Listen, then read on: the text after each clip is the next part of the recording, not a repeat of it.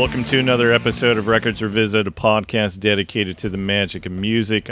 I'm your D J, your M C, the host on the East Coast, and Ben Montgomery. Joining me is the man who I'm waiting for him to say to me, quote, "Forgive me if I tell a lie. Sometimes I come on cold, but don't believe it. I will love you till the day I die." Here's my co-host from the left coast, Wayne Fugate. Hola, Ben. I mean, I feel it in my heart, just even if I don't say it. I, I appreciate that.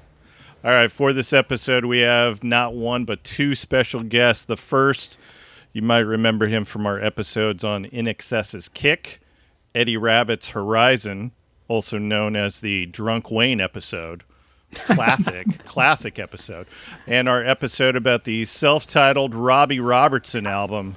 He's the host of the Hustle podcast. Here's John Lamoureux. Hey, everybody. Good to be back. And to talk about my favorite album of all time, too. Oh, there we go. Yes, laying the gauntlet down already. That's right. All right. Last but not least, we have a newbie to the podcast, according to her LinkedIn profile. Yeah, I, I went and LinkedIn stalked you. Um, she's a comedy writer, T V and digital media producer, stand-up comedian, development consultant. I'm sure she'll explain all this to us. I'm hoping she brings some funny to the episode because John is so unfunny. Uh, please welcome to the podcast, Courtney Cronin-Dold. Aw, well, thank you. So, thank you. So, so welcome. All right. We're off to a hilarious start. Thank you, Ben. So I, I texted John after your last email to us, Courtney. I said, John, should I be worried about Courtney's email? You said, hey, I might be hammered for this episode because I'm hanging with family. And, oh, by the way, I'm Irish. So, so sh- Half. Half Irish. Okay. Half, so, but definitely one hundred percent today. Okay. Um, no, we just have family. I'm drinking sparkling water now, but I've had a few wines. Okay. So you're trying... But- trying to come down a little bit. Mm-hmm. Okay. All right. But who knows? I might say something awful. But in a loving way. We're all for it. That's that's that's why we do the scoring, is so that the gloves can come on and um, we beat each other up a little bit. Or or in the case of Eddie Rabbit's Horizon, we beat up the musician that we're talking about. Deservedly so. Yeah. Yeah. He had it coming. He d- he did have it coming. All right, so premise of our podcast, fairly simple. We talk about music, but as we do at the beginning of each episode, I ask the all-important question. Uh, let's start with Wayne. What T-shirt are you wearing? A couple years ago, a guy I wor- that works for me asked for a couple extra weeks off to go to New Zealand to visit his family, and I made that happen, and he brought me back a T-shirt. Okay. All right. New Zealand. I have not been down under. Neither of them. Well, uh, I'll just leave that alone. I was, I, it was a softball match. I'm surprised Courtney didn't there. pounce all I over that. I threw it out there. Nobody pounced. You know what? Okay. My husband works for a hair removal company in Australia, and they have a manscaping cream, and they did a, a, a company, like, who can come up with the name for the manscaping cream, and he won the contest. What's the name? And the name of the manscaping cream? Down Under. Nice. Nice. Excellent. Nice. All right. Yep. All right, John, how about you? What T-shirt are you wearing? Well, I stewed over this because I was going to wear my Crowded House T-shirt, of course, but I think, if I remember correctly, I wore that on one of the other episodes that I was on. So what? You're not Wayne. I know, but I got plenty of other shirts to go through. I know. Wayne's got Wayne's got this whole weirdo mandate where he's like, I'm not going to wear the same T-shirt. And I'm yeah. Sure. It's getting well, harder and harder, but... I thought yeah. I'd spread it around. So anyway, yeah, just last night, we recently had a member of a band called the Cruzados that I love, and uh, they were big back in the eighties. And the guy I had on mailed me a Cruzados T-shirt. It's one of those shirts that you guys might be able to relate. I'm going to have to lose a little bit of weight before I can wear it proudly in front of other people. But I figured for you chuckleheads, no big deal. I'll just wear it on the podcast. So I'm wearing my new Cruzados T-shirt. It's all good. We've worn some really small T-shirts on these episodes, yeah. so it's it's fine. Yeah. It's yeah. fine. How about, how about you, Courtney? What T-shirt are you wearing? Well, Um, because it was a fat, sloppy, drunk kind of day, I did have my Vince Neil shirt on. Okay. Um, and I love it because it has built-in Spanx. Um, and I really was wearing, I actually do love my Vince Neil shirt, uh, because my friend Marty does um, backline for him, and um, he's works for him, and, and last show I went to, he gave me one. Because apparently nobody wanted to buy one. Mm. No, I'm kidding. But he gave me one. And actually, it's it's form-fitting and it's flattering. So I wear it all the time. But it's late here and everybody's in bed. So now I'm in my pajamas. So I'm literally in my bed doing this. And when okay. we're done, I have to shut this because my husband will be sleeping next to us in a few minutes. Does he snore?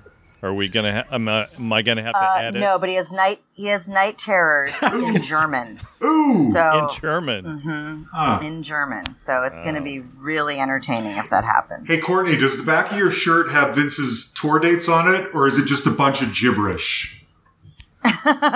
It just says we're not sure. Yeah, because um, isn't it that he doesn't really sing his songs anymore live because he's just too out of it?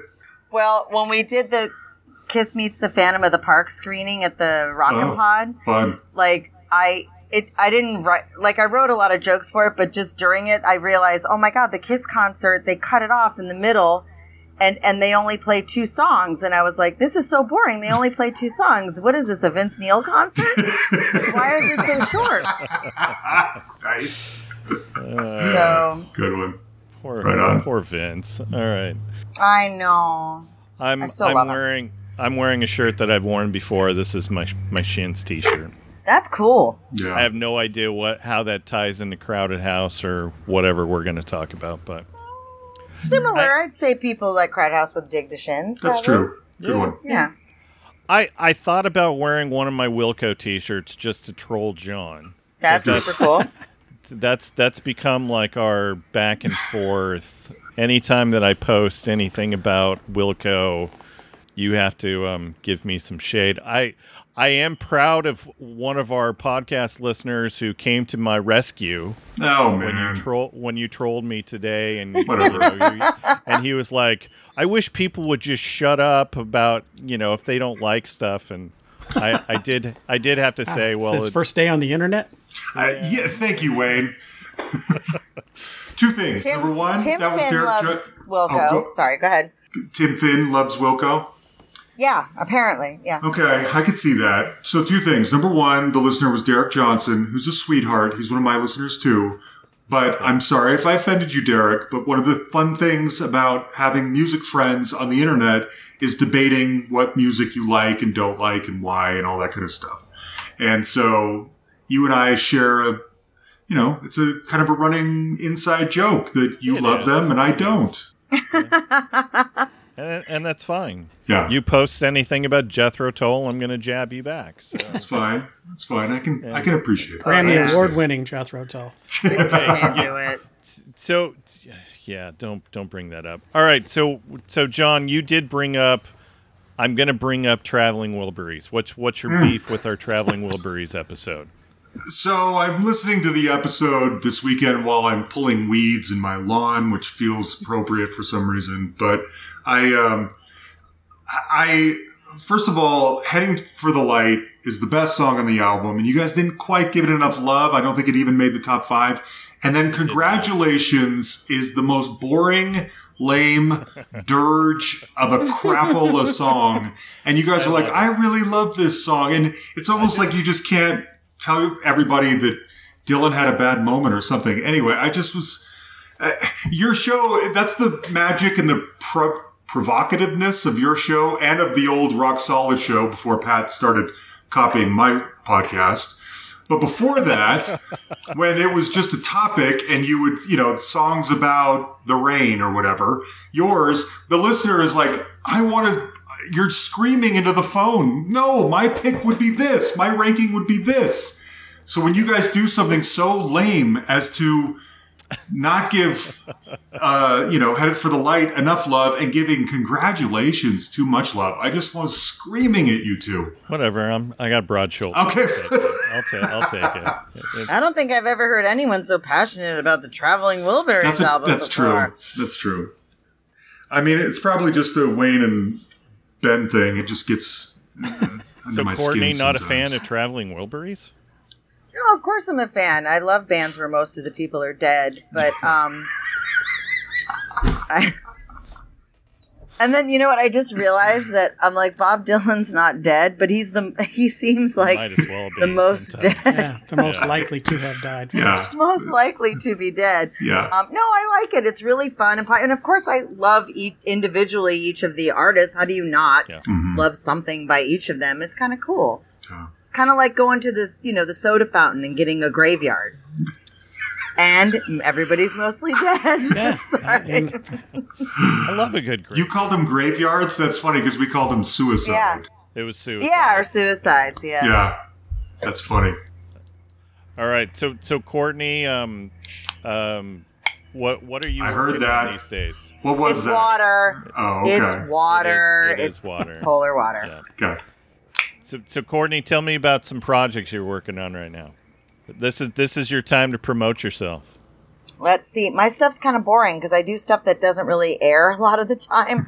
It's like development stuff where you're creating shows and doing ideas yeah. and building things and editing things. And I, I do a lot of stuff that no one really cares about. But um, but I do write a lot of comedy. I just wrote a bunch of comedy for a show we did in Nashville called Punchlines and Backlines, where we have professional stand-up comedians do a show, and then we have professional musicians like rocker real rockers do comedy for the first time. So we thought it'd be fun to have um Jeremy Asbrock, Ryan Spencer Cook, and um Philip Shouse from the Ace Frehley Band, Gene Simmons Band, also known as the Talisman, also the Rock and Roll Residency, um Hair of the Dog that Ryan's in here. They're in so many great bands, but we had them, each of them, do a stand-up set that um I worked with them like on their point of view and stuff and tried to figure out what okay. their voice was going to be. That's kind of what I do professionally. And then we got the jokes and we all wrote together, and then the guys got involved, and we just I feel like we really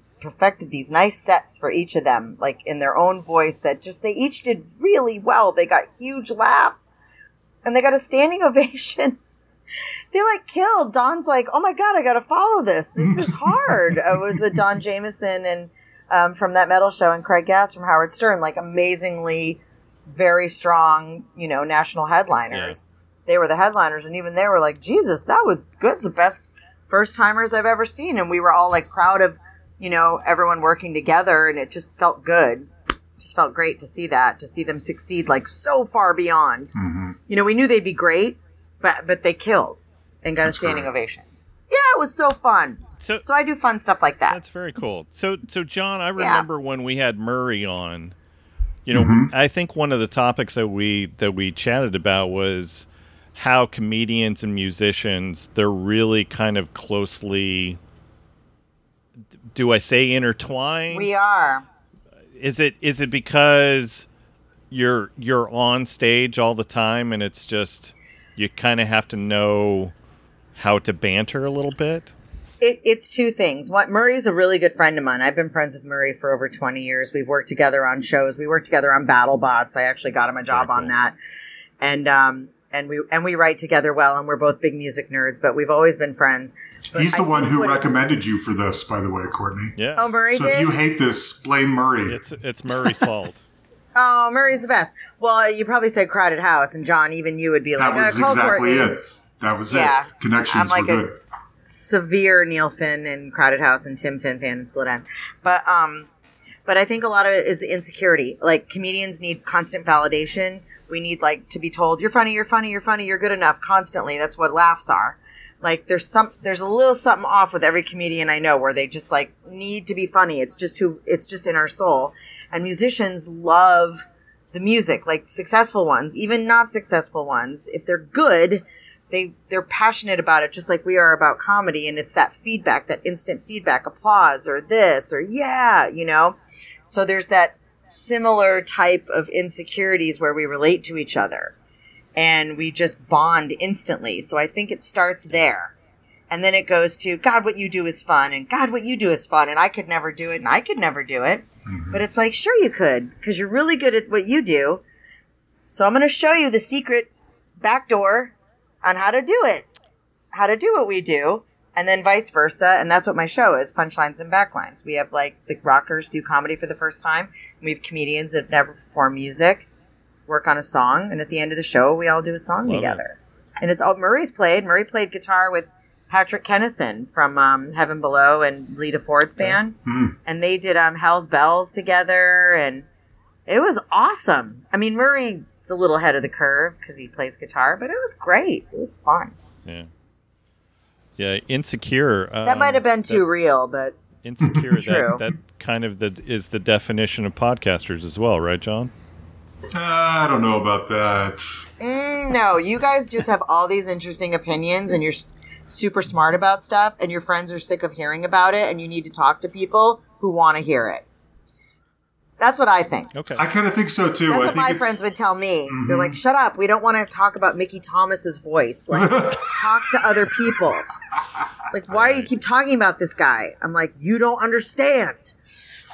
I think too. I think it's you know, it, you're you're talking eloquently, Courtney, about your create. What this is something I think about anyway. That was that's your creative outlet is comedy. Yeah. Musicians have their creative outlet. I can only speak for myself, but I assume some of us, like Ben, maybe, our this is our creative outlet, and it, it comes yeah. from a from a seed of maybe a journalist, some journalism desire or bent, or wanting to write for Rolling Stone and never and knowing you'd never have the chance, and so you just yeah. sort of create your own little thing, and so you have stand up, we have podcasts, some people have guitar solos, whatever it might be, you know, cooking, yeah. acting. Well, I mean, I'm on record of of saying the reason why I did this podcast was because I was having a writing slump, mm. and mm-hmm. I needed I needed some kind of outlet, and um, luckily I was able to drag Wayne into this, and so um, I know he's a creative type as well, so hopefully I've given him a outlet as well. Yeah, my maybe. kids were getting tired of hearing me talk about David Bowie and Elvis Costello. So here, here we did, here we broadcast it to everybody. So now yeah. everybody has to hear. Yeah, but they want to. Yeah. they uh, want to. Well, based on the download numbers of our David Bowie episode with Lisa Loeb, not everybody wants to hear it. Hmm, uh, that's weird. Everybody. It is. It is weird. Um, anyways, all right. Should we uh, should we jump into this? Mm-hmm. We're gonna talk. We're gonna talk Crowded House. Usually, I say, "Hey, guests, tell us what record you chose." But this has been in the works for a while with John, and um, then Murray threw your name in the hat, Courtney. So, yeah, we're we're we're doing this. I was telling. I've told Ben for a couple of years that I wanted to do this album, and as soon as Murray suggested you, Courtney, I thought we have to do this one together. This is mm-hmm. the, this is one of the things you and I share. Yes. Yeah, we do for sure. So, so tell me your introduction to Crowded House story. Courtney. Oh, mine? Oh, it's yeah. super simple. I mean, I was just an M T V junkie, a music junkie. Okay. I was really into the Monkees, actually. And I came home from school, turned on M T V, and there was Don't Dream It's Over. And I'm like, oh, my God, this is probably one of the best songs I've ever heard. And then I went out immediately and bought this album on tape. Mm, and then too. I remember, like, when is the next one coming out? When is it coming out? And then I started doing this deep dive before the internet of who is Neil Finn, who is Nick Seymour, you know, who is Paul Hester, who are they, where, who's Mitchell Froom, like, where can I find more? And then I stumbled upon Split Enz and went, oh my God, I know these songs. Yep. That's the same dude. Mm-hmm. And then I went a little too far back on Split Enz and went, I'm going to go a little forward again. I don't want to go too far back. Yes. I'm going to come back this way to the Finn years. Mm-hmm. Um, but, uh, and then I just like, since the eighth grade, I've just been super fan. I've been to an obscene amount of shows. And, um, uh, I, I mean, it just, the music makes me happy. There's nothing I love more. That's mm-hmm. awesome. John, how about you? Yeah, I've told this story a few times before. So if anyone is sick of it, sorry. The moment when it crystallized, I'm, I'm like Courtney, I had this, uh, I liked Don't Dream It's Over when it came out. I liked Something So Strong. I desperately wanted to look like them in that video. They had this, these great, the great hair and the glasses and those guys in the barn play. I just wanted to, I wanted to look like them. Well, one day in college. It's summertime. Uh, it's probably August or September. I'm in Salt Lake City. I'm driving south on I fifteen. I mean, there's a massive traffic jam. It's not moving at all. My mom, for some reason, is in the car with me. I don't know why. I don't remember. And uh, it's like one hundred degrees outside, and the air conditioning in my car is broken. And it only works if the car is going fast. So the faster the car goes, the better the air conditioning works. And because we're stuck in traffic, it's not working at all. And we start taking side roads, and um, I am driving. You may know this, guys, or I don't know. I'm driving past, uh, I think it's, what is it, seventh East or State Street? Fashion Place Mall is on my left. And as I'm driving by, I have my Case Logic there, and I'm about to lose my mind because I'm so sick of sitting in this heat and this traffic because the side roads aren't working either. And uh, I think, you know what I want more than anything right now is some Crowded House. And I look in my Case Logic, and all I have in my Case Logic is Neil's first solo album, Try Whistling This, and wow. which is also great. And I put that on, and I have this realization in this moment that as good as Try Whistling This is, the th- it the thing that would make me feel better than anything else is the first Crowded House album. And that's when it hit me that cra- the first Crowded House album to me feels like home. And uh, because and home because I'm stuck in traffic, home because it's the most comfortable, loving, uh, co- comfortable place for me to be. And it, so in that moment when I thought, I can't take this any longer, that was what I needed, and that's what I thought. This must be my favorite album of all time, and I've just it's been there ever since. I oh, wow. I, I totally yeah. get I totally get the comfort food thing. Yes. Couple couple nights ago, I had to throw on Harvest. That's that's one of my comfort foods. Yeah. I know I know you're not a Neil Young dude, but man, that that uh, that album just hits me. Mm-hmm. Um, Wayne, how about you? Crowded House introduction. Yeah. Don't Dream It's Over. I mean, that summer, the spring and summer that we graduated, I think that was on the radio. I, it just, it was played all the time. And, and I, I don't know, I was starting to get into, uh, I was starting to fall into some bad musical habits with hair metal. And so um, I didn't oh. listen to, I, I, that, I heard that. And then the follow-up single, which I, I liked even better, but listening to this, this week was, uh, was revolutionary. I mean, I just, I, I never listened to the whole album. And I, I, uh, one of the things that, that hit me right off is that I, I don't understand why they weren't like all, I didn't hear the first single or what was titled the first single yep. or even the second single. Mm-hmm. Um, that's brilliant. I mean, if pop music sounded like that, I would have listened to the radio more often. Mm-hmm. Yeah. I'm trying to remember, I'm trying to remember when I bought the tape. And I'm sure it was at Fred Meyer because, Wayne, I was working at... So close to your house. So close to the house. and Oh, and the Winchell's. And the Winchell's Donuts. It was right behind the Winchell's Donuts, which um, that was junior and senior year for, for me.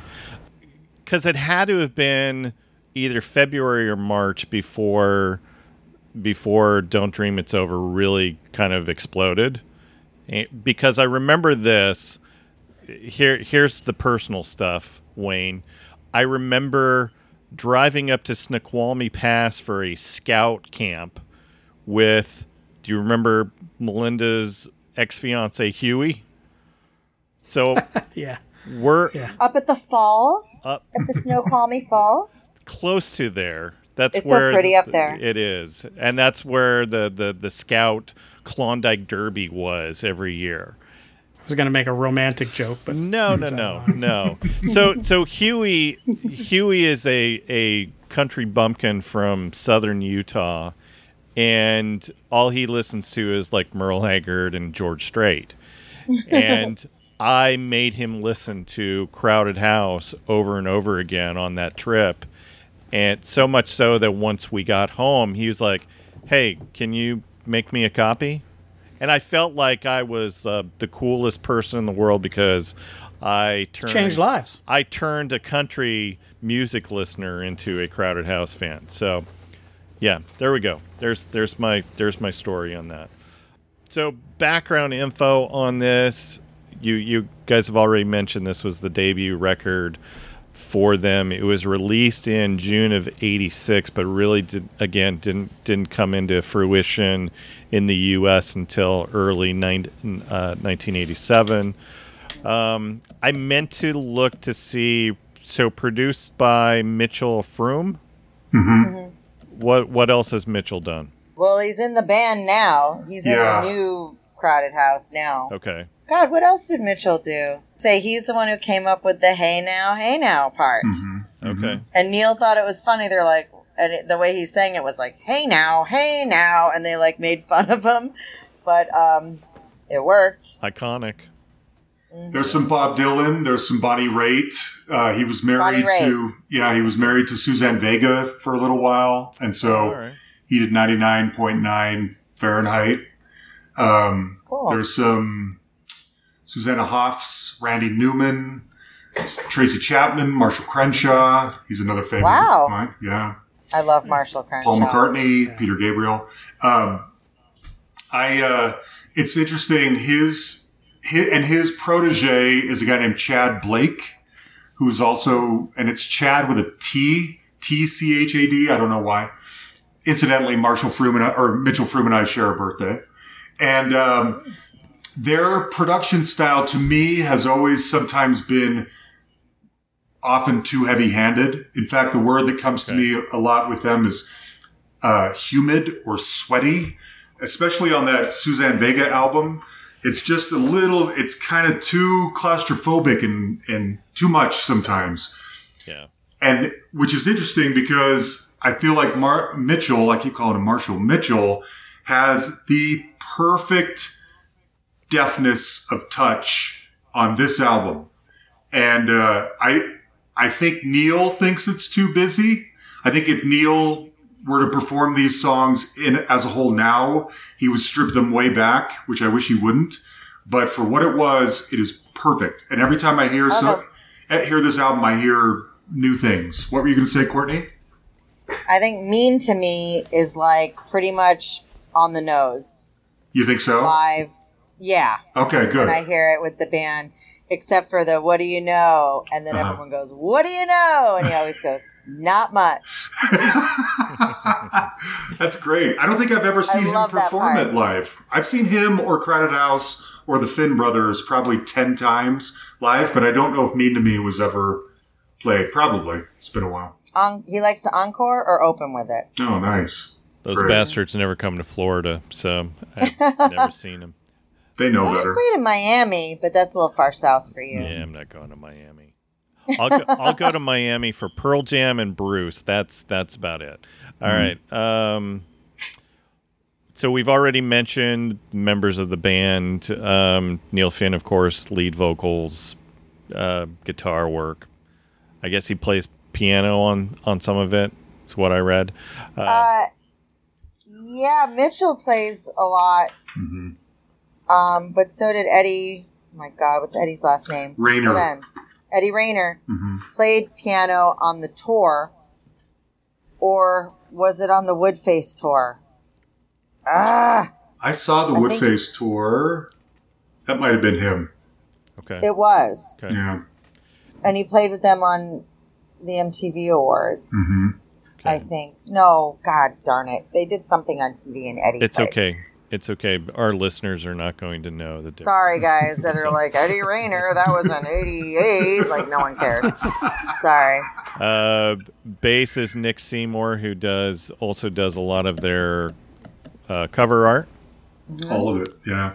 He does all of it, All yeah. of it, okay. And mm-hmm. then Paul Hester, of course, on drums, um, who sadly um, took his own life in two thousand five. Mm-hmm. Um I so I, so back when the Wiggles were a thing. We're going to the Wiggles? You know wow. where I'm going Paul with was this? A, Paul was on the Wiggles. He Paul, was Chef Paul. Paul was Paul the cook. Um, Paul the cook, yeah. yeah. So uh, I, I recall I recall seeing him and go and I immediately said to my wife, I'm like, I'm pretty sure that's the dude from Crowded House. And I was right. You know, this was before, you know, Wikipedia was a thing. So mm-hmm. Uh, fruit salad, yeah, go check that uh, video out.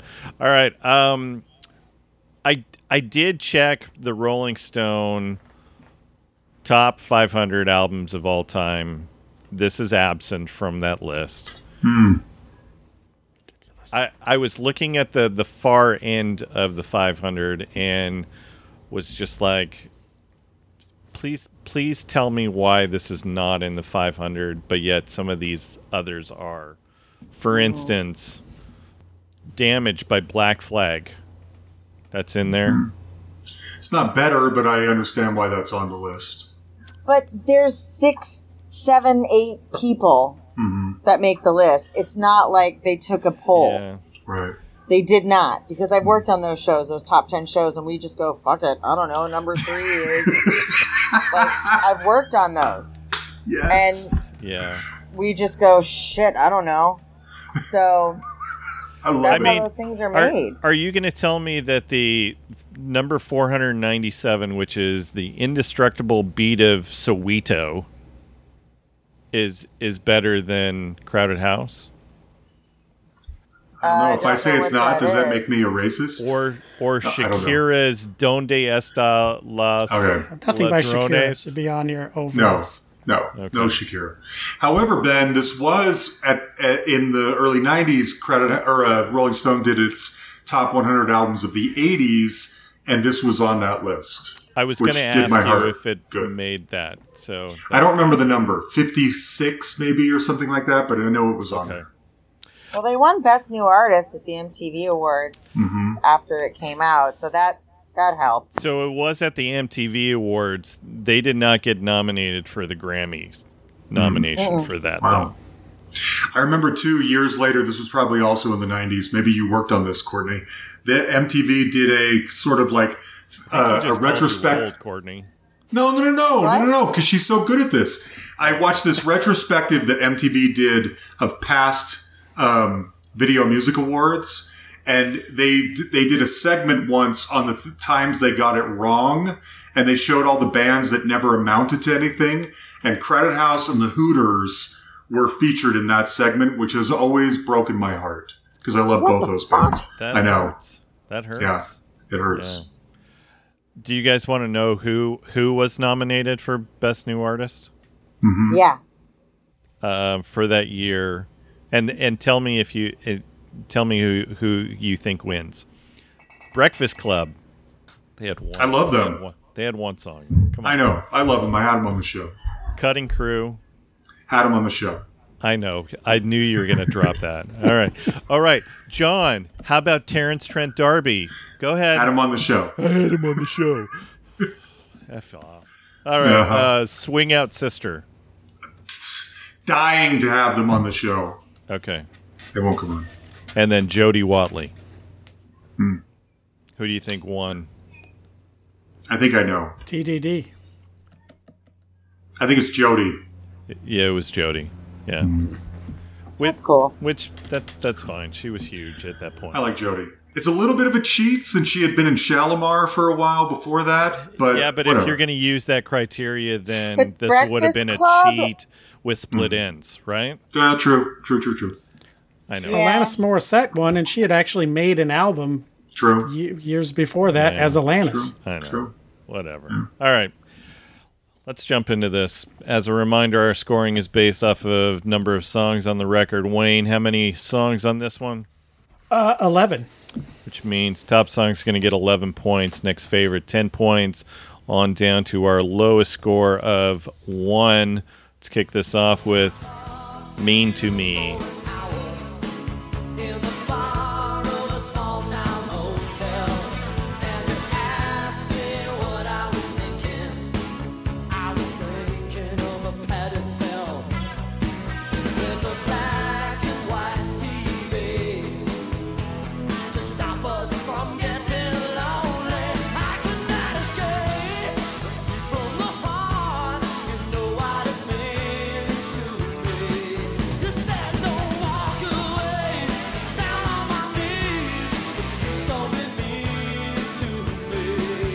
And I'm just going to throw this over to Wayne to get us started.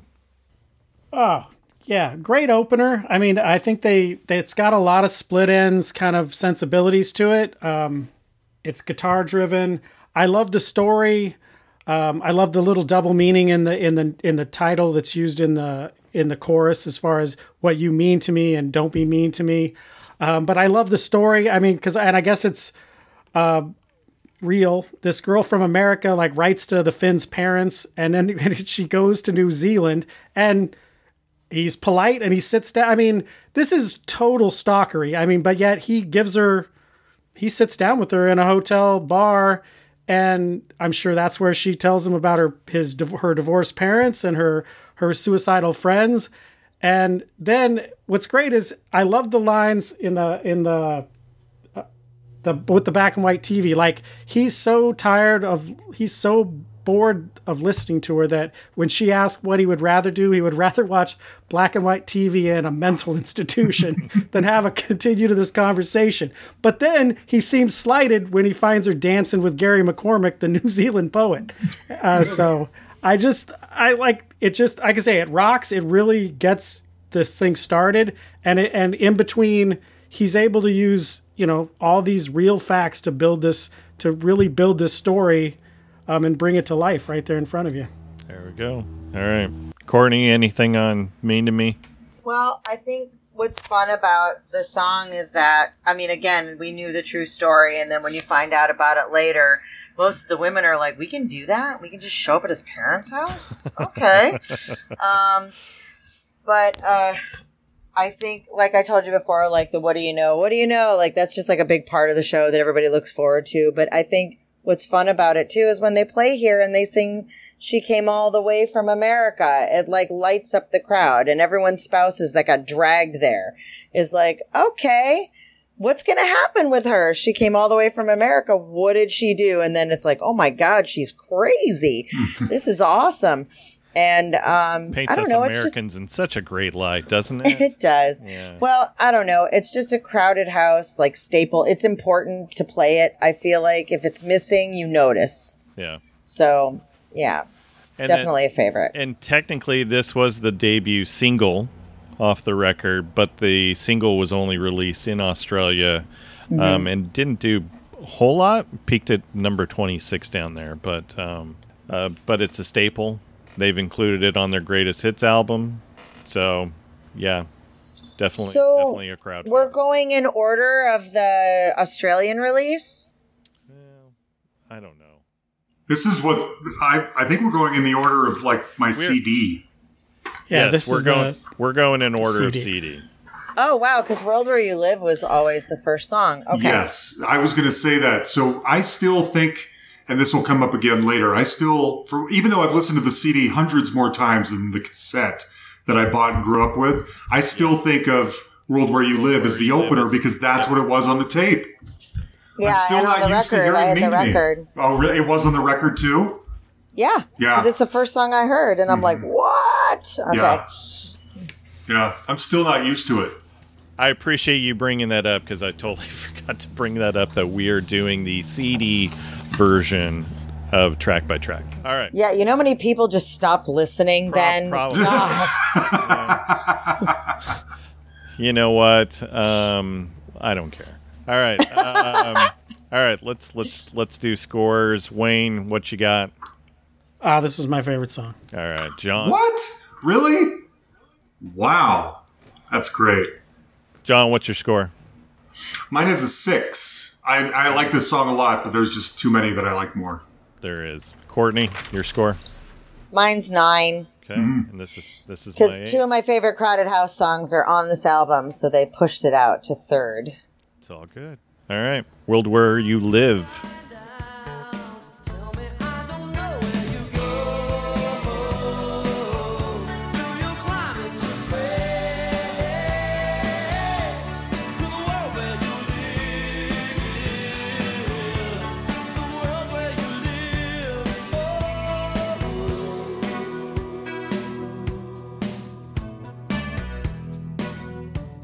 And yes, my notes even say here, this was the lead track on my cassette. All right. Um, second single in Australia, and was the first international released single. Hit number sixty-five on the Billboard Hot one hundred. So not not really a big hit. All right. Um, I'm looking at scores. So, John, tell me why you love this one. I don't know. It's just the one of all of them that's risen to the top over the years. Um, it uh, I really love the harmonies in the chorus, especially um, when it goes down in the world where you live, and the the the harmonies, the background singers that are singing that part. It just gives it this heft, this weight. Another thing about this song that I find so interesting, and, and once I know this, I realize that it's true for a lot of the songs on here. One day on um, YouTube, I was reading a comment that someone left on there, and it just said, have you noticed that none of the lines in this song rhyme? And I thought, that's that's true. I for a song that you hear on the radio, I mean, and then I realized that Neil doesn't even necessarily fall on that. It's not a crutch because everybody does it, but his mo, a lot of the songs on here don't have a lot of lines that rhyme or choruses that rhyme or anything. Some do, but it's not mandatory for a song. And so I don't know. It's just over the years, this is the one that's risen to the top as being the one that just hits me probably the hardest. And, and it is a mood thing. It's not every time, but most of the time, this is probably my top pick. All right. How about you, Courtney? It's my number one. Mm-hmm. I gave it the eleven. Yeah. Mm-hmm. It's probably, it's really hard for me to pick a favorite Crowded House song, but it's definitely right there. I mean, it's, I love this song. I love the bridge. I could listen to it over and over and over a million times. Just the bridge? And when they play it live, yes, I love it. Okay. Mm-hmm. And, um, and I love the way when they play it live, they kind of drag it out. They sing the chorus all these different ways with that beautiful harmony, and they bring it high, they bring it low, and then Neil does this thing where his voice, like, I don't want to say like quivers, but it's like, um, I, I can't explain it, but he does something with it that just sends chills down your spine. It's just so cool. You don't expect it. You don't hear it coming. And then you're like, oh, that's so cool. So, um, and I didn't know there was a video for it until I bought that compilation uh, D V D with all the videos. And then I was like, what? There's a video for World Where You Live. And they're in this little room and it's tipping over. And, you know, Nick's got the standing bass. And then I found out later the story of the song was that they were all crammed in that place doing the album. And there was a guy on the other side of the wall. And they're like, what's his deal? And, like, that had a lot to do with the, what the song is. So, and I love this song. Yeah.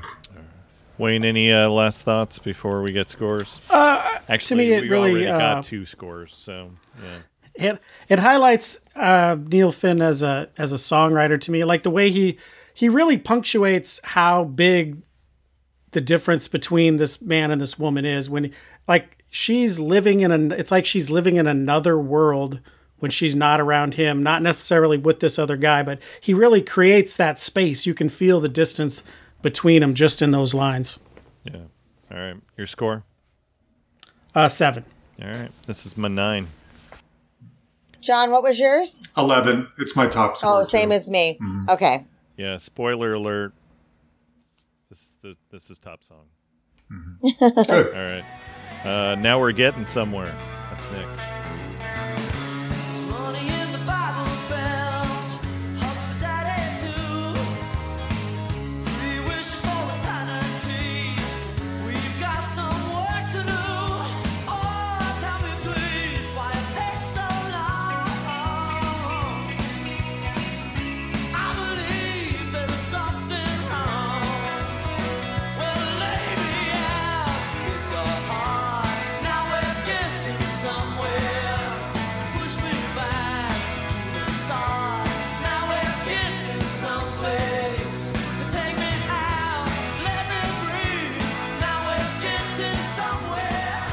Third single in Australia, second U S single. I'm pretty sure this is this was the single that I heard hmm. on something. Um, I couldn't find any chart position in the U S though, uh, and didn't peak terribly high in Australia, sixty-three and thirty-three in New Zealand. Um, it's the only single from this album that is not on the band's greatest hits records. Hmm. for whatever. That's oh, okay. Worth. Yeah. Um, did I did I read correctly? I want to make sure that the interweb is not um, lying to me. Jim Keltner plays drums on this. Mm-hmm. Yeah. Okay. He does. Jim Keltner seems to find his way into every almost every episode. Yeah. yeah. I bet we've talked about Jim Keltner more than anybody. Probably else. more than anyone else. Probably more than anyone else. Yep. Mm-hmm. Um, all right. So looking at scores, Wayne, I'm throwing this over to you. I always, I just liked, I like that beginning with the acoustic guitar and it, and, and the accordion effect on a synthesizer. Um, I love his voice, that animated kind of half panic, half hopeful. Um, it wasn't until I read the lyrics where I really, I think a lot of it is personal. Like I've, I've been in that, I've gotten that, that talk where it's, uh, you know, I have, I don't, I have, you know, something's wrong. I haven't been happy for a long time. And you go through this process where you're like, okay, well, you know what? No, it wasn't bad. Everything was, it was okay, but we got, it got a little middle of the road. Nothing was, was great either. Um, and then you got to get hopeful that, you know, now we know something's wrong and we can fix it, but really you're just waiting for the other shoe to drop. Uh, and I saw, I, re- I got all this from the song. I, and also that second verse, which has all this. Reli- Wayne, I'm, I'm sorry. I think you're projecting. Eh, that's possible too. Okay. Um, But the, I just throw off my whole rhythm. Why you fucking do that? no, uh, no, I'm sorry. I'm but sorry. the the second verse, which seems to not make sense in my narrative, um, a lot of times you're pushed towards religion to try to, you know, it's it's like a it's like a shaming thing. The, the person who wants the the relationship to continue is going to say this is what God wants, and because he uses a lot of, it doesn't seem to make a lot of sense. But but if you kind of just look at the words he uses, Bible three. Um, even daddy eternity, there's a lot of religious connotation in that. And I think, I believe that that's the only reason for that. Okay. I love it. All right. Wayne, your score? A ten. I really like this song. All right. Ooh. Mm. John, your score.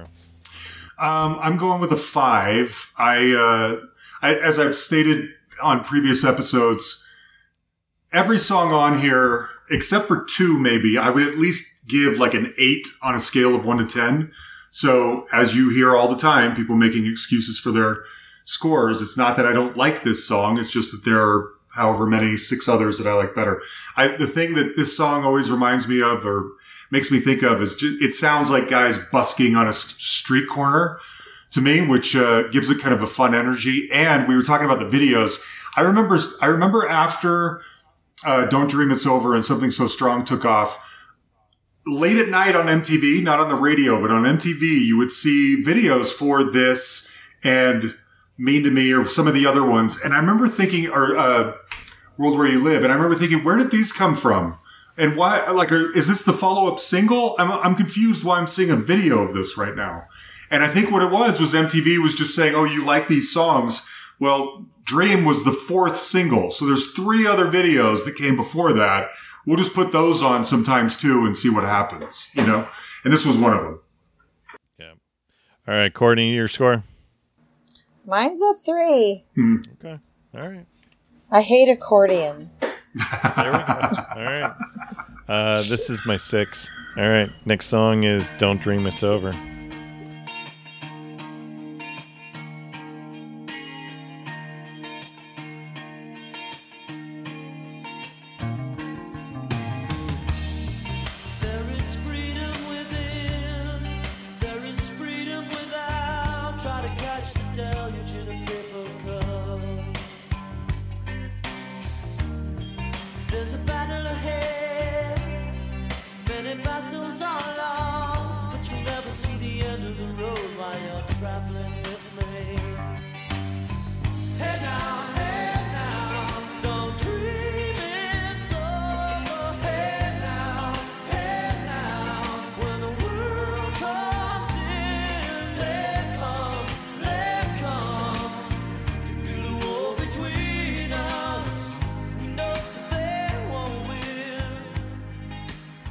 And you already mentioned, John, fourth single off the record, mm-hmm. um, but of course was the, the, the biggest, their biggest hit, uh, reaching number two on the Billboard Hot one hundred in April of eighty-seven.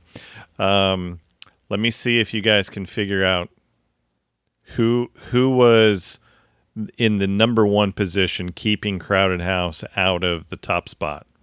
I just heard this recently, and I can't remember. I did, too. When you say who it is, I'll know. All right. Let me give you some context. So third was Sign of the Times from Prince. Hmm. Jody Watley was fourth with Looking for a New Love. And Cutting Crew, I Just Died in Your Arms. That was fifth. Mm-hmm. So, so number one, I Knew You Were Waiting for Me. Ah, that's right. Yeah. That's right. So, I like that song too, but not better than this one. No, not not, not better. Not better. That's weird. Mm-hmm. Yeah. What was wrong with people in the early nineties, late eighties? I don't know. You, what the hell? Courtney, you already mentioned the M T V Video Music Awards. This earned the group uh, Best New Artist Award. Yeah. Yeah. And I will say this. Until I heard the Head and the Heart version of this song a few years ago, I did not know that it was Try and Catch the Deluge in a Paper Cup. Really? I really What do you think it was? No, I, I don't know. Huh. I didn't know. I don't yeah. always sing along to songs, so it's it's not like huh. I needed to mm. have the lyrics completely right. And yeah. then when the Head and the Heart one, he enunciates that deluge mm. pretty well, so... There we go. No one really uses that word very no, often. No, That's no. what I thought was cool about it. Like he, yeah, no one ever uses that. They say flood. Can you or, pass the deluge? I killed it. Yeah, I really didn't want this to be my top score, but every time I would listen to the C D over the last couple of weeks, um, I just got in that vibe. You already talked about that comfort food, John. Mm-hmm. This this was a, this was comfort food, and mm-hmm. um, it always took me to that place in nineteen eighty-seven of driving in the Ford Maverick, Wayne, and having the Crowded House tape blaring. So, anyways, I and that li- that the, the the the verse of "I'm towing my car, there's a hole in the uh, the roof." I mean, that whole verse is just. Mm-hmm. One of the best verses ever written. Mm-hmm. Yeah, in, I, in I, I can say I love. I love that he inserts a little uh, social commentary into the sure. middle of this. This, uh, and I don't know if it's a breakup song because it's very back and forth. I think that's one of the things I love about it is, you know, you'll. I mean, you'll never reach the end of the road traveling with me. You know, don't dream it's over. It's uh, it's it's got a lot of uh, back and forth in it, but uh, and like I say, one of the things is I know my score is probably lower than everybody else's. And part of that is that this was played all summer long. But a bigger part of it is actually that I had not listened to this entire record. So the two big singles were really all that I had heard. So discovering all of these other songs really uh, is really what pushed this one down to as far as, as far as it did go. All right. Mm. John, you got my back on this one? Yeah, for sure. It's beautiful. I'm a little saddened that it's all most people know. Um, there's just mm-hmm. so much more. There's yeah. so much more to have learned from Crowded House. Um, and it's just sad that this is where most people stop. And even that, I mean, you probably know this too, Courtney. You tell people, oh, who's your who's your favorite band? Crowded House. I don't know them. What do they sing? Don't Dream It's Over. What's that? I don't know what that is. Hey Now, Hey, hey Now. now. Oh, hey sure, now. sure, sure. The song that yeah, says yeah. Hey Now, Hey Now. Um, yep. None the Richer did that, right? Yeah. They do a great version. They're sweethearts. They but, uh, yeah. The original is best. We call those people, like my nerdy friends uh-huh. that we all know each other from going to concerts over the last twenty-five years. We call people that show up for those songs, we call them the Hey Nows. Yes! I love it. I love it. We're like, yes. Oh, God, here come the Hey Nows. Here, yes. and, here, and here's how I know when people are cool. So so I was in college when, what what's the name of the album with chocolate cake on it? Woodface. Woodface. Fantastic record. Um My roommates and I learned all the lyrics for Chocolate Cake because it was one of those songs that you could just sing and project and have a great time with. Mm-hmm. And um, again, it's funny. Again, mm-hmm. I felt I felt vindicated because I'm like I I turned some people into Crowded House fans because of this particular song. So good. Yeah. Anyways, I, yeah, I just love this song. All right, Courtney, any any last words before we get scores? The bass. So good. The bass. Mm-hmm. Yep. Listen to it again and just pay attention to Nick. And it's a better song. Yep. Love it. So my, what was my score? Um, a seven. Okay. John, what was your score again? My score was an eight. Um, I wanted to say one other thing, and I'm and I'm curious if this matters to anyone, maybe just nerds like me and Courtney, maybe it doesn't matter at all. Um, Tim Pierce, who was a famous session guitarist, yeah. uh, played on this record, and I never, I've never known exactly what he played, and I had him on the podcast, and I asked him, and he said he didn't remember, which was probably just oh, a yeah. political a- answer to the question, I don't know. But he posts these videos on his website that you can subscribe to of songs that he's played or how guitar he used, tunings, all that kind of stuff. And he did, I haven't seen it, I saw a highlight of it. He did one of this. And I think he plays that opening iconic riff. And it sort of, oh. I, it's kind of hurts my heart a little bit that that riff, the riff everyone knows, is by Tim. And the organ everyone knows is by Mitchell, and neither of them are full-time members of the band. Because yeah. I love them so much that I think of the three guys, and there's just a, it's narrow-minded, but there's a part of me that wants to believe that it's those three guys creating all of this noise and all this beautiful music, but it's not. It's a team of people. It's Jim Keltner, it's Tim Pierce. But just to think that that iconic riff was played by somebody, by a session guy, that hurts my feelings a little bit. Only, on, only you would get butthurt. Does it? I'm the only one? Okay. I, I, I don't know what it is. It, it and I think it's just because all of the people that you have on your podcast are like, you know, th- they're the behind the scenes type of people. There's a lot of those. Yeah. Maybe that's yeah. it. I think that's it. You're sticking up for your, for your, for your people that you interview. That's probably true. That's, that's sweet. Did I say what this was? An eight. I can't you remember. Did. Okay. You did. Wayne, your score? Uh, six. All right. All right. Let's go to uh, Love You Till the Day I Die.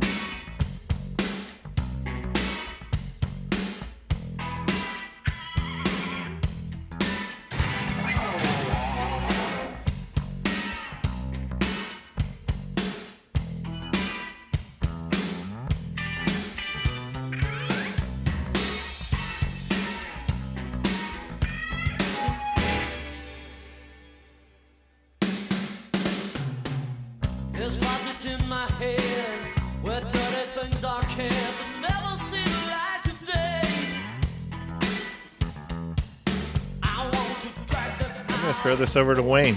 You had the highest score out of all of us. Ah, and I love this. Has a very another, a very strong Split Enz feel to it. Also, I love these these almost maniacal uh, lyrics uh, that and and the early on with that the very deliberate drums and this almost calliope like synthesizer. Um, it's just there's all these weird lines like uh, "So forgive me if I lie. I'm talking to myself. You're coming with me. I believe I'm doing. You know, I believe in doing things in reverse."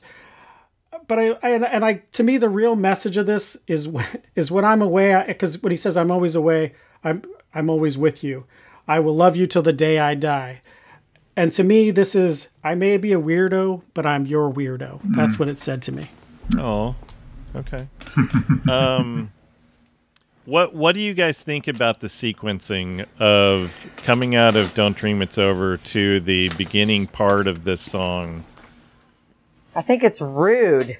I, I do too. I do too. And that, and I think that that, that affected my score on this. Because I, I think that if this song were somewhere else on the record, um, mm-hmm. it, it might get a bit better score from me. I gave it a three just because I don't, I don't really like the sequencing of it.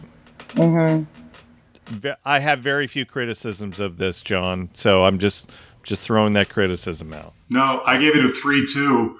I um, I don't have a problem so much with the sequencing. Uh, that's never really bothered me. I think that one thing I think you learn about Neil is that there's a dark side there that um, shows up once in a while. He seems like such a fun, jovial guy, and his songs are often so beautiful and positive. But there's times like this, or Into Temptation, or There Goes God, Dark. or there's there's times when he uh, he confronts his dark side and he puts it to music, and you realize that that dark side of Neil's is not as far away as you might think. And this, I think, is one of those times. Um, I really like the song. I think it's got a really funny beginning and a funny ending. When I, I remember playing this C D in my car with my kids, and at that beginning, when that those yelps, I remember the, all the kids kind of laughing and, "What was that, Daddy?" You know, they were they were shocked kind of to hear that. But um, it's I love this song, but comparatively, it's a l- little low for me. Okay, all right, Courtney. I, I gave it a two because um oh whoops I shouldn't get my score first. No, that's fine. Well, I like I like the end. I like when it starts with, like, you know, frost on the window pane, the sound of pouring rain. Like, I like that part. Yeah. And then I like the end after he says, um, "I'm alone, always alone." Like the guitar riff mm-hmm. right there. Like, I really like that. Like, those are the parts that mm-hmm. oh, that made me like the song. But I agree. I feel like the placement was off. And, um, you know, it would have been like a good, like, is it the last song on this side one? It is. Yeah, it is. Okay, well then Don't Dream It's Over is misplaced because it's mm. a good ending. Mm. But it, coming after Don't Dream, it's just like weird. Mm. Yeah. It's too intense. It's too like, wake up. It's yeah. like, you know, like you're relaxing. Then it's like, no, that. you know. Mm. Yeah. Totally agree. All right, this is my three as well. Uh, Wayne, your score? You know what? I like how weird it is, and I think that I not that I don't like "Don't Dream It's Over," but I did. I think for it's one time where the music kind of the lyrics and the music kind of match, where that doesn't always happen.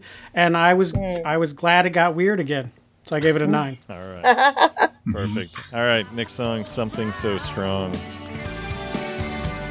Something so strong.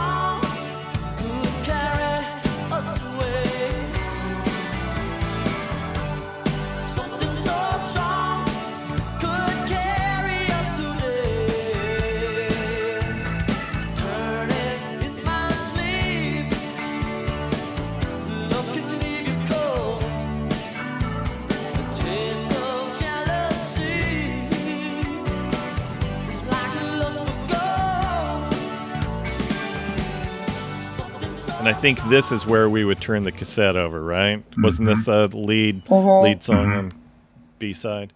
Um, single peaked at number seven in the U S and number three in New Zealand, number eighteen in Australia. What? Okay, I need your guys' opinion. This track was released as the fifth single and last single. You have the momentum of Don't Dream It's Over. You have the momentum of this song hitting the top ten as well. And then you're like, no, we're good. Like, here, this is my criticism. There's at least, I think, one or two other singles, or just maybe re-release Mean to Me as a as a single. And then and then for the next album, your lead track, your lead single is Better Be Home Soon. What mm-hmm. in the world are they thinking? They blew Anyways. it, and they never recouped all the way. They totally, they totally blew it. I feel mm-hmm. like. Mm-hmm. All right, all right. There's That's why you don't let executives mm. make dis- artistic, you know, mm-hmm. decisions. Totally. Mm-hmm. Unless totally. they want to change your name from the Mullanes. Oh, that's yes, true. Okay. That'll, that'll work. That'll work. That's all right. True. Um, John, what do you got on Something So Strong? Um, it's a it's a really cute song, and it's a perfect single. Once again, going back to Neil's many uh, talents, he has a talent to do this. There are songs on other albums, like I would say, Only Natural, maybe, on Woodface, mm-hmm. or um, songs like that that are sort of lightweight, fluffy, but they just sound ready-made singles for the radio. Um So at the time, I loved this song. And as I mentioned, I loved the video because I desperately wanted to look like those guys did in that video. Thought Neil had great hair. I don't know what he's doing now. He's been shaggy for so long, but I loved it all short and crisp like it was. And uh, So yeah, I like this song. And in fact, I, not, I realized I would probably swap my scoring around with Mean to Me, but I'll tell you that in a minute when you take the scores. Okay. And nothing wrong with Fluffy. No, it's Gabriel. not. It's a great, great single. Gabriel comparatively to the rest of this. The, yeah, comparatively to the to the rest of the heft on this album, it's a little lightweight, but it's still an undeniable single. Yeah. All right. Courtney, anything on Something So Strong? Well, in eighth grade, I loved it. I mean, it was this song. You know, it was this one. But, like, to those of you listening, I was dancing very eighties Molly Ringwald. But um, now it just doesn't hold up. I feel like with the rest of it, it's, you know, it, it is. It's fluff. It's fun. It's, but I love What's Only Natural. But again, it doesn't fit with the rest of the album. It's just like that bubblegum, like happy, upbeat kind of song that they have to throw in. But I, I mean, but I like the melody. I don't know. I just am weird about this song. I mean, I didn't listen to it for years and years and years. Then out of nowhere at this intimate show I went to, a Neil Finn show, he just busted out Something So Strong and we all got up and danced. Oh, wow. And it, and it was super fun and it came out of nowhere. So, you know, the eighth grader in me loves this song. Okay. The thirty-year-old woman in me is like, it's okay. Yeah. All right. What's your score then? seventy-two. No, um, five. All right. I'm matching your five. John, what's your score? I gave it a seven, but I would ra- I should have swapped this and Mean to Me. So I would rather give okay. Mean to Me a seven and this one a six. All right. Wayne?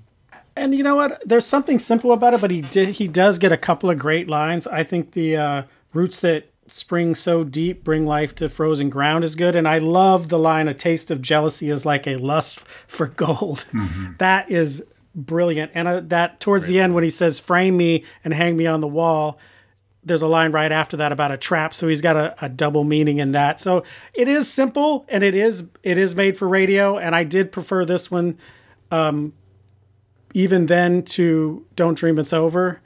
um But, I, you know, once again, I'm I'm new to this Crowded House thing, so I gave it an eight.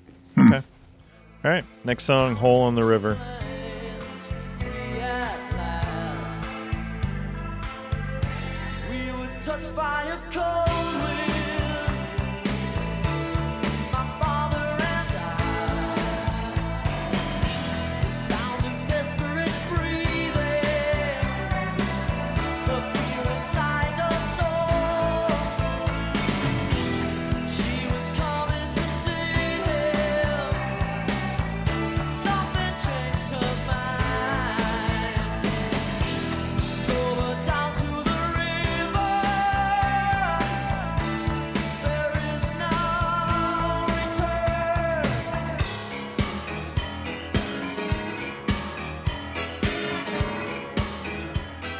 And I have um, I have the benefit of seeing scores. John, mm. you give me crap all the time about loving Wilco. Mm-hmm. You want to know what my notes say prior to me receiving your scores. You ready? Yeah. This is the most Wilco-sounding song on the album. Mm. Now, explain yourself, John. I um, I just... I, this is totally a Wilco song. No, I don't hear why, that at all. But. I, this is why Jeff Tweedy and Neil Finn are mm. friends, and mm, have maybe. and have worked together. Yeah, maybe. I, I you know, I um, I, I love some of Wilco. I just find most of it boring. Anyway, I just talk when I was mentioning earlier about Mitchell's uh, production style and how sometimes it can be too busy or too overwhelming or too claustrophobic. This track, for whatever reason, teeters right on the edge of being fascinating and being too much. And but it it's perfection for me in so many ways because there is so much going on in this song. So many sound effects, so many noises that come out of nowhere. Every this is the song of everything on this album that every time I hear it, I'm I can hear a new thing. Courtney touched on this earlier. I love listening to an album or a song even and just saying, I'm going to pay attention to the bass. I'm going to pay attention to the drums. I'm going to see what they're doing. If you were to do that for this song, you could listen to it twenty, thirty times and just find a new thing that's going on. I love the darkness of it. I feel it very strongly. I, uh, I love everything that's going on. I love the, the key changes when it goes into those, you know, when it starts rambling up like a barhouse piano or whatever, and the ghouls and goblins googling in the background. It's just, it's wonderful. Yeah. I love all of it. Um, Courtney, what you got for a score on this one? Um, my score, it's completely unfair because I didn't know how to score some of these. But Hole in the River, I gave a six. But again, for this one, the piano and the um, the other thing I love about this song, again, it's ominous, it's dark, it's eerie, it's like... Um, and I think it's part of it is about, um, is this the one his aunt had committed yeah. suicide? Mm-hmm. Yep. Okay, yeah, this is the one. But when you hear Neil sing this with just Neil and a piano, mm. it's a totally different song, mm. and it'll just blow your mind. Mm-hmm. It's it's so incredibly, I mean, How Neil many times and his are hauntingly you guys beautiful make me memories. With seeing them live, you guys are. I'm sorry? You guys are making me super jealous with all the oh the, they when they do this live. Oh, well, I'll send you I'll send you, you some I bootlegs. You. I have a lot of them. I'll send you some concerts. Okay. You, you just redeemed yourself. All right. Um, this is my ten. Wayne, your score. Nice. Hey, you know what? I felt like the rug got pulled out from under me, and, and so I'll admit to not having a lot of uh, familiarity with the record, but um, I just was listening to some of the best like power pop, you know, new wave influenced uh, music. And then all of a sudden they pull the rug from out from under me and go with, you know, an aunt's suicide. And then it's, it's just, um, I, yeah, it's, it's tragic and it, it's dark and, and haunting. And I, I do, I do like it, but as it's, it just is, it just killed my buzz from the ride I was on. All right. Uh, John, did I get your score? I don't think so. It's a nine. What's what's Wayne's score? Uh, four. Mm. All right. Mm. Nick, next song, Can't Carry On.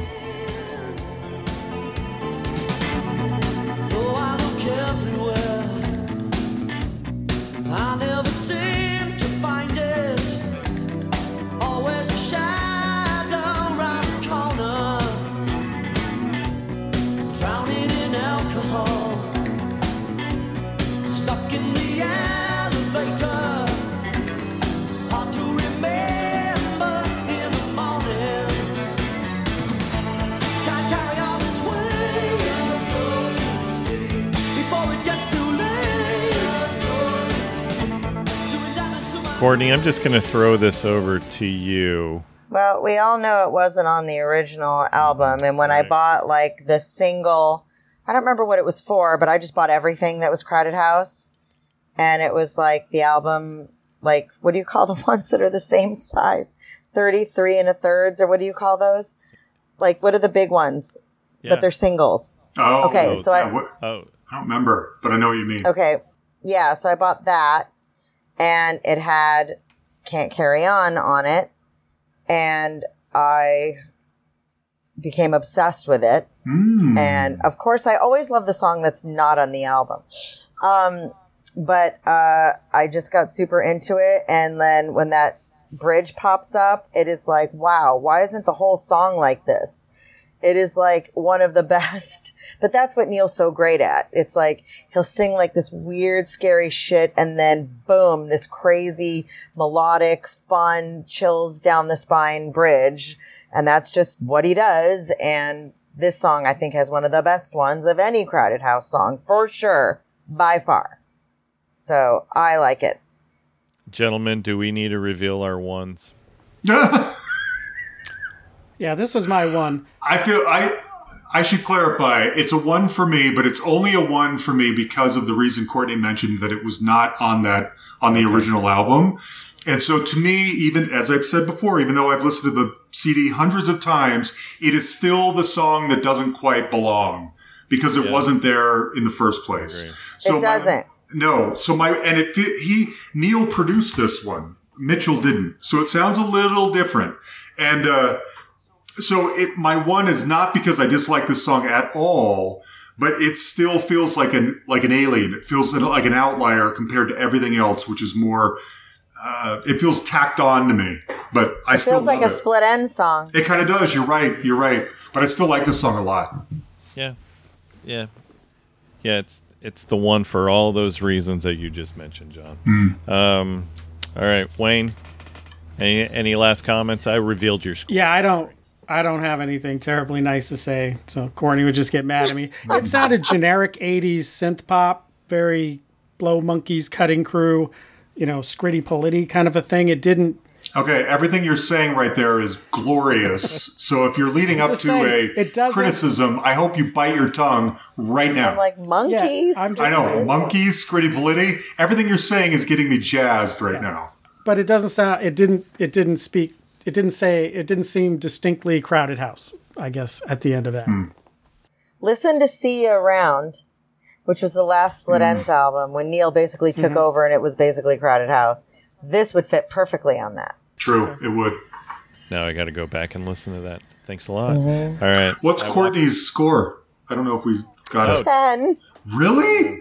Wow. I love this song. That's I great. I listen to it all the time. I, and Dude. I wasn't sure if it was like a gender thing. Because, Wayne, if you recall on the, no. ep- the Jewel episode that we just recorded, um, we had a little bit of a gender difference on one of the songs. So I was...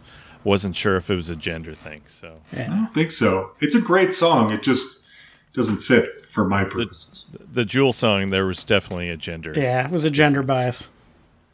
Yeah, girls don't like morning sex. Is really what it comes down to. All right, um, all right. I Walk Away is next.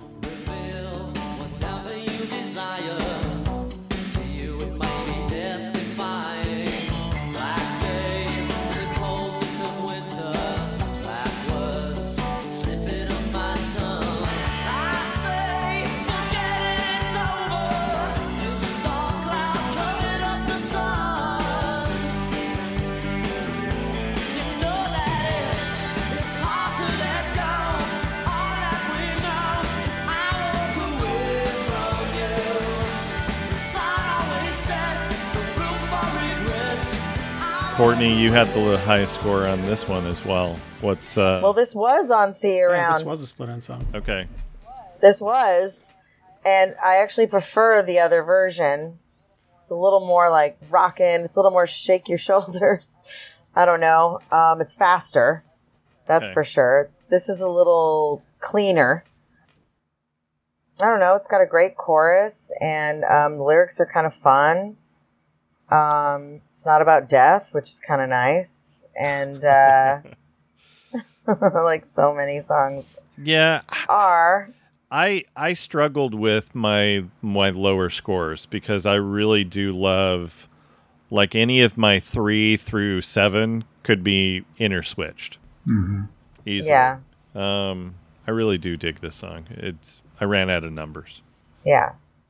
Wayne, anything? Yeah, and like I say, I love Split Enz, and and this was a song, and I and this the lyrically, this is about the breakup of the Split Enz, um, or or at least the the relationship between him and his brother, um, and it's mm-hmm. extremely well done. And like I say, I I prefer this definitely to Can't Carry On, um, and I think it's good to put a song on there.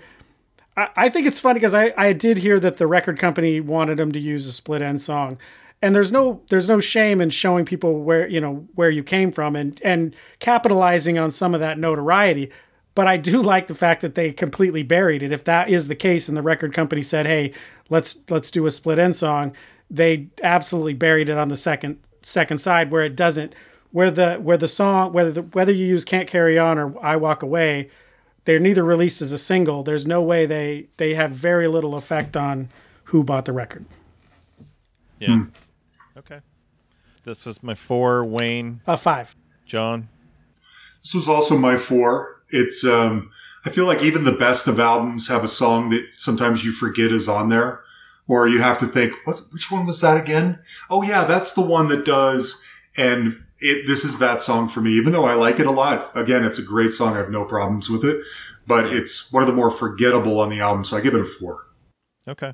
And then Courtney? Eight. All right. Whoa. Nice. Love it. Yeah, all right. Nice. Next song is Tombstone. Listen to the howling of steel, a face betraying no emotion.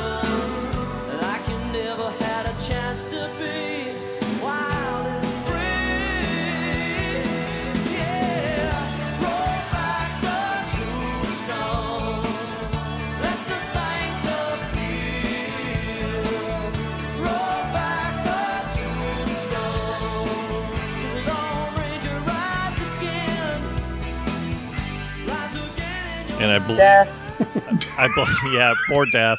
Ah, and John, I believe I texted Shock you me. and said, "Tombstone seems new to me," because I'm mm, pretty sure yeah. I fast forwarded this song back in the day. Uh-huh. Uh, yeah.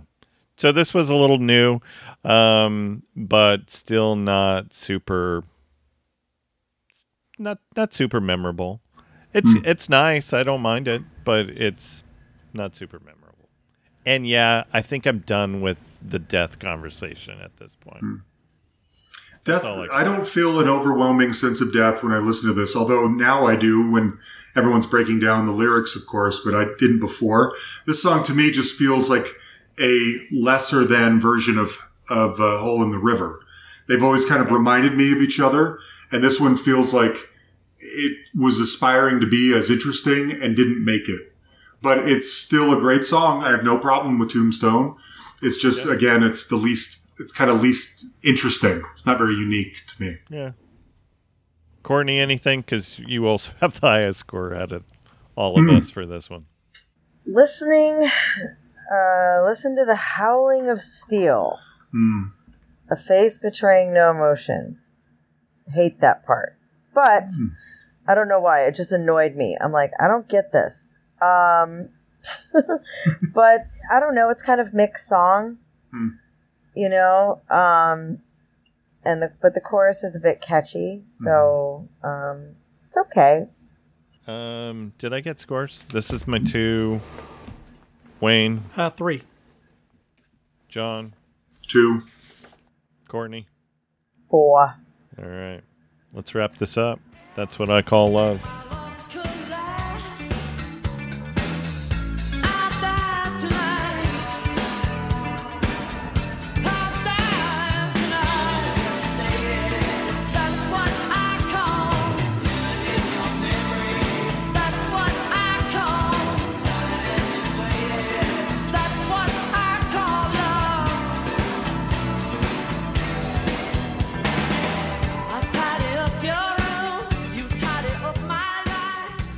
And I'm just going to throw this over to John because you had the highest score of all of us for this one. I love this song. I love so many things about it. First of all, mm. it should be mentioned that Paul Hester, the late great, co-wrote this song. And what's interesting about that to me is that in some, he was always sort of the clown of the group. Obviously, we know now he was a sad clown because he committed suicide. It, it just doesn't feel like it should go, they should go together, but it does. And other songs of his, like Italian Plastic or My Telly's Gone Bung, are cute songs. Italian Plastic can be beautiful, but have a little bit of a sense of humor to them. But this one, I feel, is more straightforward. First of all, it rocks. I love the horns. I love every time it stops and the yes. drums get big. Dun, dun, dun, dun, dun, dun. And then it, you know, come, announces itself, just explodes back in. And uh, the horns, the... those swirling ghost noises, whatever's going on, sounds like gargoyles or demons in the background. I um, I just think it's great. I don't know where, and this is a, something that comes up in a lot of songs that have dialogue from like an old movie going on in them. This has one of those, and I don't know what it's from, but I always think, who thinks of that? Who's making a song and sits back and thinks, you know what this song needs? Is some uh, odd... incidental dialogue from a German film from nineteen thirty-seven. That's what this song needs. Just playing subtly in the background. That is not true. Like, who thinks of that? But they do. I don't know why. But I love this song. I think it rocks. I love the energy. I love that it ends. When it's over, I'm ready to start the whole album all over again. Do you realize everything that you just said you could apply to Wilco's Poor Places? I'm sorry. I, it was the last song. I had to th- I had to throw in one more Wilco. If this was a Wilco album, I'd be asleep by now. Well, we'd oh. still we'd only be on song I wouldn't three. Have made it to the last song. That's, That's true. true. We'd only be on song three. That's true. All right. Um, Courtney, you don't love this song like John loves it. No, I'm kind of done with the album after Tombstone. Is it because they talk about death in this one too? No, but you do take away my air and make my lungs collapse. Um, I died but, tonight. Yeah, exactly. I died tonight. Um, but it's it's so Paul, because his lyrics always are just crazy. Mm-hmm. You know, it's like he had so much going on. I believe he was bipolar, mm-hmm. and um, yeah.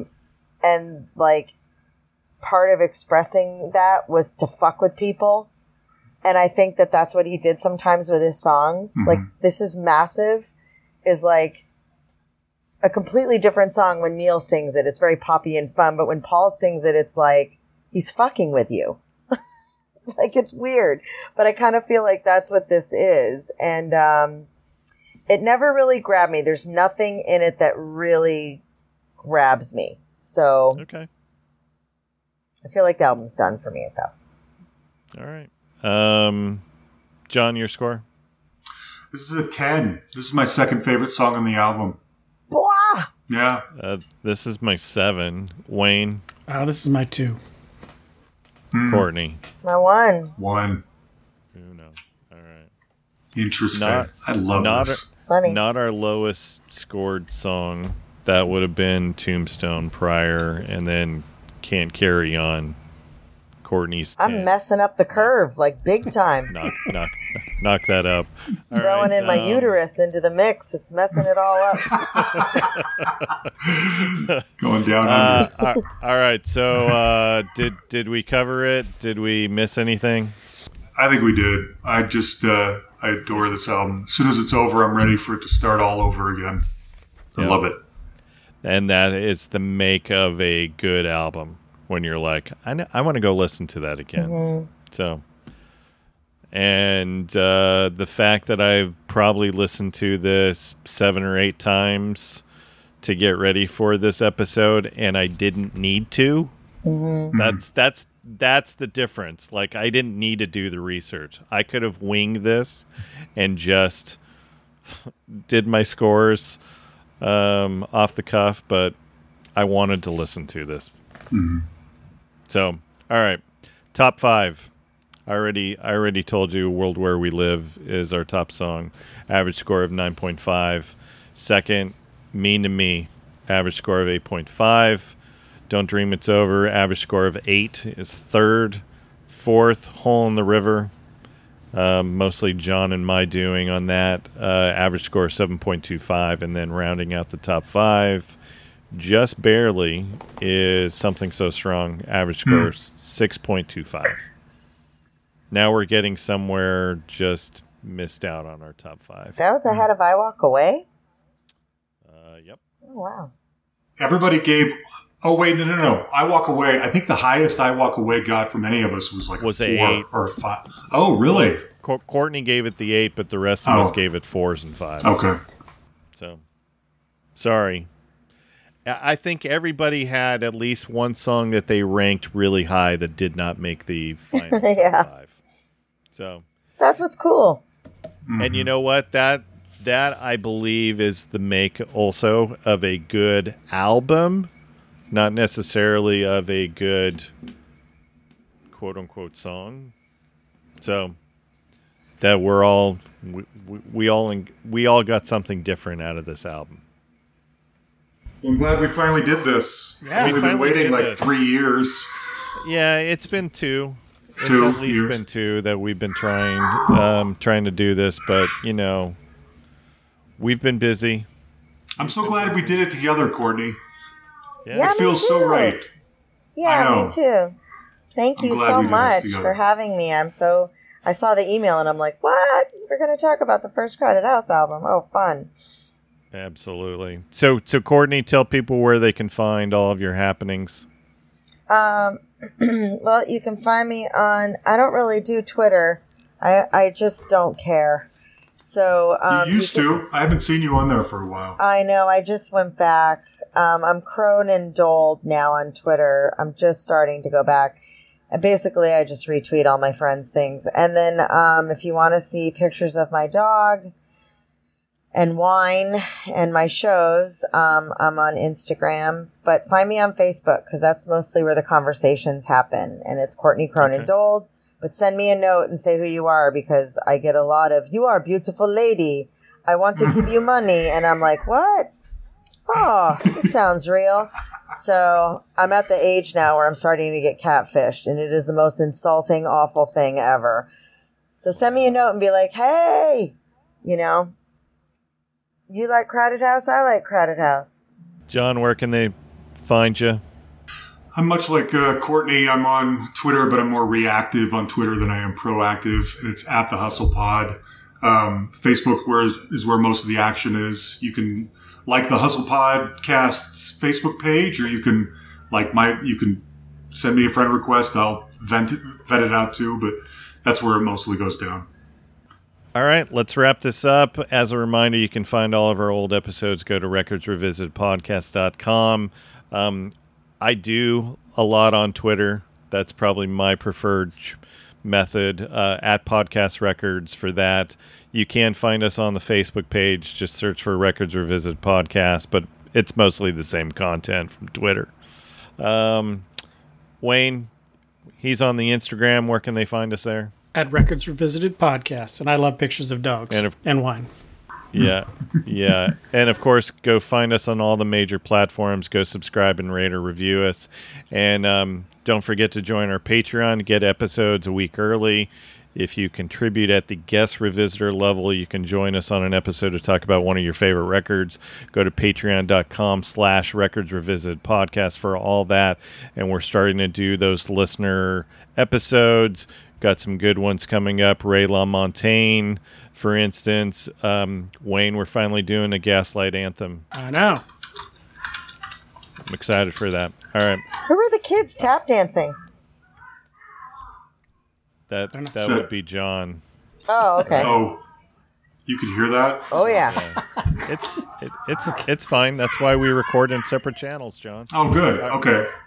So thanks for listening. Please go support the arts. Go to a live show. We're we're getting back out there, provided that you're safe and wearing masks and all of the other soapbox stuff that um, you don't want to hear me talk about. All right, buy a T-shirt of the band. Make sure you um, buy a record. We are Records Revisited, and we are out. out.